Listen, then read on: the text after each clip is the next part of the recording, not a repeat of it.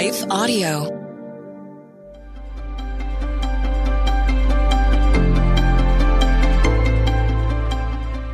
Welcome to Crosswalk Devotional. We're glad to have you listening with us.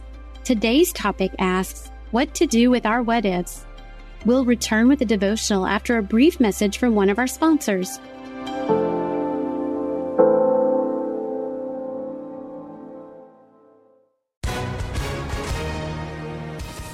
Hi, everyone. If you've been injured in an accident that was not your fault, listen up. We have legal professionals standing by to answer your questions for free. Call now and find out if you have a case and how much it's potentially worth. Call 800 497 4410. I'm here with spokesman John Wolf. So, John, tell everyone listening who should call right now.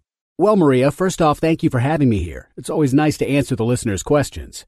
Now, as far as who should call in, anyone who's been injured in an accident and think you deserve compensation, give us a call right now. 800 497 4410. You'll find out if you have a case and how much it's potentially worth. Thanks, John. You heard it, folks. Take advantage of this opportunity and call now 800 497 4410.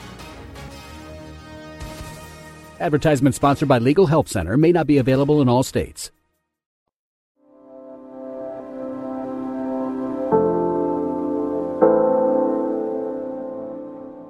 What to Do with Our What Ifs, written and read by Megan Evans.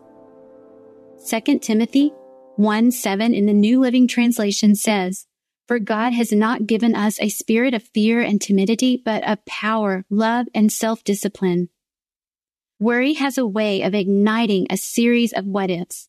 These thoughts trickle down from our heads to our hearts with a lit fuse ready to detonate an explosion of fear, yet Sure footed in God's truth, we can stomp out these sparks quickly and rest in his peace instead. Satan knows the effect of God's power and peace in our lives and tries hard to deter us from trusting the Lord. It's the classic cartoon scene of the coyote chasing the roadrunner. With a baited trail, the wily coyote waits nearby to drop an acme anvil or blast TNT.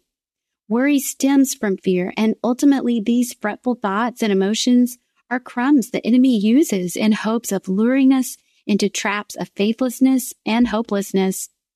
However, the Bible reminds us in 2 Timothy 1 7 that a spirit of fear is not from God. Therefore, the pesky cartoon scene that plays out in our hearts and minds is no match for the Lord. Thankfully, we fight with God's power or dunamis, in fact, the Greek word for power used here in this verse is where we get our word dynamite. Praise God. We can find peace and sound mind, and we can demolish our fears with God's power and love. We can do hard things and we can overcome impossible situations because God is bigger than what we see and experience in this life. He is bigger than our greatest worry. As we consider what to do with our what ifs, we can lean into Jesus today for his wisdom and strength. Power over worry is not found in ourselves. Instead, in 2 Corinthians 10, verses 4 and 5, reminds us that we use God's mighty weapons, not worldly weapons, to knock down the strongholds of human reasoning and destroy false arguments. We destroy every proud obstacle that keeps people from knowing God. We capture their rebellious thoughts and teach them to obey Christ. Therefore, when we find ourselves worrying, the first thing we should do is pray. Ask God to abolish this fear and strengthen us with His truth. It is important not to ignore our what ifs, but to compare what we are thinking and feeling up against God's word. Memorizing a verse like 2 Timothy 1 7 is a great way to take worried thoughts captive and make them obedient to Christ. In addition, 1 Peter 5 7 in the New Living Translation tells us, Give all your worries and cares to God, for He cares about you. You may even find it helpful to journal your prayers and record the date to remind yourself that a particular fear has been left at the cross. Consider some areas of worry you may have found for yourself or others today. What if I fail? What if I find myself in need? What if I'm waiting for answers? What if my health declines? What if I've made past mistakes? It's easy to rattle off a list like this, and perhaps you can think of a few more. Yet what a difference it makes when we allow God's truth to stomp out worry. It stops fear in its tracks. Praise God. In place of our what ifs, we will begin to see God's glory in action in every scenario. In Christ, we can live bold instead of timid, intersecting faith and life. Most of what we worry about isn't a reality, but even when we experience hardship, it doesn't change God's character and love. It just means that we get to lean into His strength and protection. His power and presence are with us in the midst. How can we ever do life without our Savior? And we don't have to.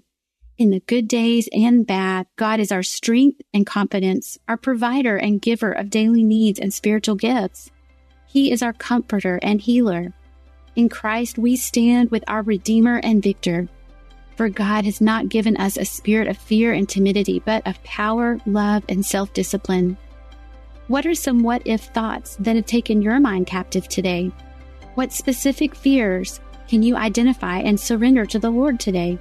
Stomp out fear by praying God's word over each one and live boldly with Christ in his power and victory. For further reading, check out Philippians 4 verses 6 through 7, Matthew 6 verse 35, and Psalm 55 verse 22. The Crosswalk Devotional is a production of Life Audio and Salem Media. If you liked what you heard today, please take a second and rate and review this podcast in your favorite podcast app so that more listeners like you can find the show. For more faith filled inspirational podcasts, visit us at lifeaudio.com.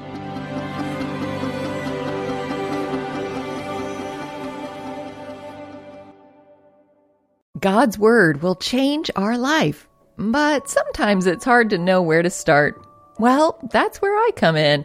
I'm Jodie Niznik, host of So Much More Creating Space for God, a scripture meditation podcast. And each week, I guide you through a scripture, giving you space to listen to the Spirit and pray about what's on your heart. Then we have a thoughtful conversation with guests to help us go deeper.